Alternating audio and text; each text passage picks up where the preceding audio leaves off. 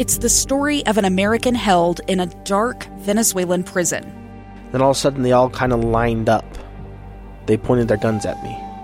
And this is the point where I thought, I'm going to die today. I'm Becky Bruce.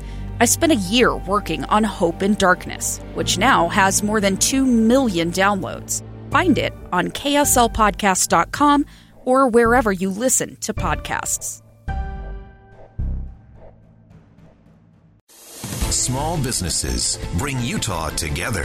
They inspire goodness and connect communities. These are their stories from Mighty Main Street, brought to you by the Utah Office of Tourism and Visit Salt Lake.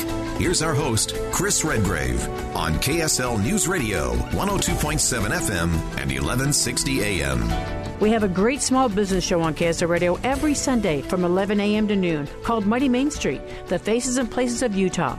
We're interviewing our small business owners and organization leaders who are working hard to navigate our current challenges and they're telling their stories. We can thank Visit Salt Lake and Utah Office of Tourism for providing this small business opportunity because they understand the importance.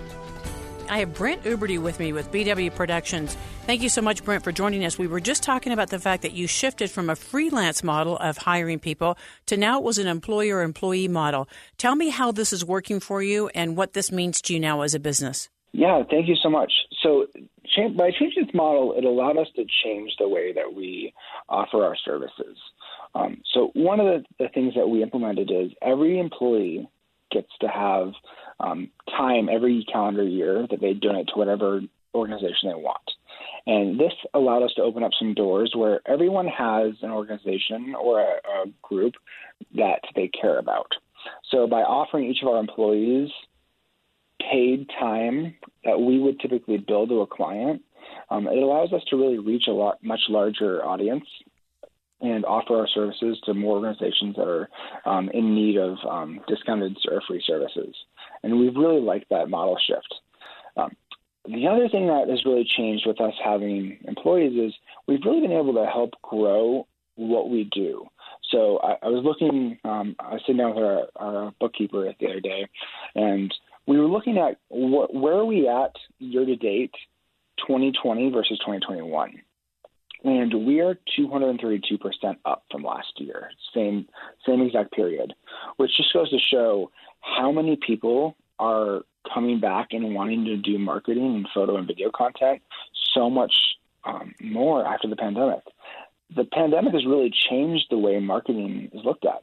Um, previous to the pandemic, not everyone was doing video marketing because there was other models. You could do um, on the ground marketing. Uh, you, people had storefronts. With the pandemic, a lot of that changed, and even companies that traditionally wouldn't do video marketing are. I'll, I'll use an example of one of our clients, Align Fitness Studios. Um, they're a, a, a, Pilates and barre studio um, located right next to Liberty Park, and pre pre pandemic they didn't do any video marketing. They didn't need to. They they're a fitness studio. People are going to walk in the door, and they're going to come to their classes. Well, with the pandemic, they had to shut their doors and they had to start offering content in a different way. So they're one of the, the organizations and companies that we help support through the pandemic. And now they do do video marketing. They do online fitness classes. They have a whole um, set of um, they have a whole program where you can have a membership to take online classes, and you don't have to be in the studio. And that was a really big shift for a, for a small small locally owned fitness studio. You know, I've got a question for you, Brent, about uh, the fact that when you're talking the how you set this business up in the first place and that you don't do weddings. And did it surprise you that there weren't a lot of people in the space of doing video and uh, and just photography for small business that they weren't specializing in small business and nonprofits? Did that surprise you? It, it did and it didn't. Uh, it did in the fact that I think that's a huge market segment and that people aren't really hitting that very well. But it didn't because it is very different. Um, as a small business owner myself, there's different things you think about, and you have to you have to look at everything that you're spending your money on and figure out the right ways to spend your money. And I think that's one of the things that has really helped us grow is we can sit down with a client and we can talk through the different benefits and the different ways we can use video and really help them see the benefit on the financial end and also help justify the cost for them. One of the things that I think really differentiates us is we don't just make a video for a client. We sit down with the client, we talk through what their needs are and what their wants are. And most of the time, their needs and their wants are two totally different things. They're not video experts. We don't expect them to be video experts. Um, one of our clients came to us a couple of years ago and said, Hey, Brent, we want to do two 10 minute videos. And a 10 minute video is a long video. Nobody necessarily wants to sit and watch a 10 minute video. So we sat down with them and we really broke down what were their needs and helped them realize, you know what, actually, we want six a minute and a half videos that highlight each of their program areas. And they're, they're a local nonprofit that help, um, works with early growth for children. They have totally changed the way they use video marketing now, and it's helping them reach new clients for themselves, reaching new donors, and helping them grow their board. How do people find out about you? How's how's the word getting out about BW Productions? Is this all word of mouth? Uh, do you do your own marketing? How are, how do people find you? Yeah, you know, this is one of the, the coolest things that I get to talk about with my business is we've never done any paid marketing. Um, all of our, our business is brought in by referrals or by connections we have.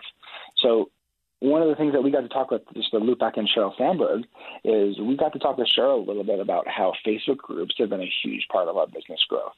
Um, Connect Utah is one of the groups that we're in, and we're also in a lot of filmmaking groups on Facebook. And we've got to meet a lot of our clients through Facebook. So about 30% of our clients come through Facebook. Then we have another probably 40% of our clients come through just direct referrals. So that's people that we've worked with before referring us to another company or another organization.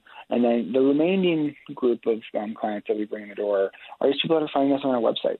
So yesterday, when you were in that session, um, did you notice that were all the small businesses businesses that grew on because of Facebook? Is that kind of a commonality that all of you had?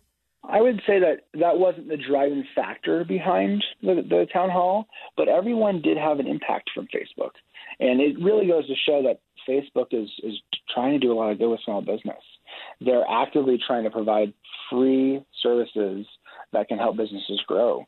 Um, one of the um, companies that was on the panel with us, they started during the pandemic. Um, the founder, she got laid off from a job and she had free time and she's like, I'm going to start a business. So she started a business where she took brides' bouquets and she used a wooden press to press the flowers so they were flat and then provided it back to them in a frame. And it took off. And it took off because she was able to use Facebook and she was able to use the change of relationship data on Facebook to target her customers. And, it, and that just goes to show how important digital tools like Facebook can be to have a business grow. I think that's a remarkable example. And you know what? It's not the first time I've heard that. Uh, it just is, you know, our our digital platforms, our Facebooks of the world, our Instagrams of the world are really making a difference for small business. And I have such a deep appreciation for that, Brent. I'm so glad that you had that experience. And uh, Theresa Foxley with uh, Economic Development Center of Utah was at the forefront of that. And I guess obviously the Salt Lake Chamber was as well. And I'm just so impressed that we had that type of experience for our small businesses here in Utah. I wish we could have more of that because we need to hear from these high level executives that just have a real global view on how small business works. And I just think it's really cool to bring it down to uh, our small business platforms in places in Utah and other places as well. Brent, thank you so much for your time today. We really appreciate you. Thank you for hanging in there. I mean, you've been in business for quite a while, and I think it's so smart that you're supporting small business through this type of uh, video and photography production. So, all the best to you. Brent, thank you so much. You were brought to us by Visit Salt Lake. The other ones that asked us to give you a call today, and we appreciate you being on the show. Do you want to give us your website so people know how to get a hold of you? Yeah, for sure. Um, you can reach out to us at um, bwproductionsllc.com or you can find us on Facebook and Instagram. We uh, would love to chat with you and see if we can help you with any of your video or photo needs. Thank you so much, Brent. All the best. Thank you. You've been listening to our Mighty Main Street show, The Faces and Places of Utah. You can find us on the podcast page of KSLNewsRadio.com. I'm Chris Redgrave, host of Mighty Main Street. Join us again next Sunday to hear more from our business community from 11 a.m. to noon on KSL News Radio. Two friends taking pictures of the rising full moon on a summer night. Two teenage kids doing what teenage kids do. When a stranger with a gun and a death wish changed everything. It was violent, it was senseless, and I will never understand it. I will never accept it. I'm Amy Donaldson, and unfortunately, we're all too familiar with stories about how violence shatters lives. But what we rarely see is how they are rebuilt.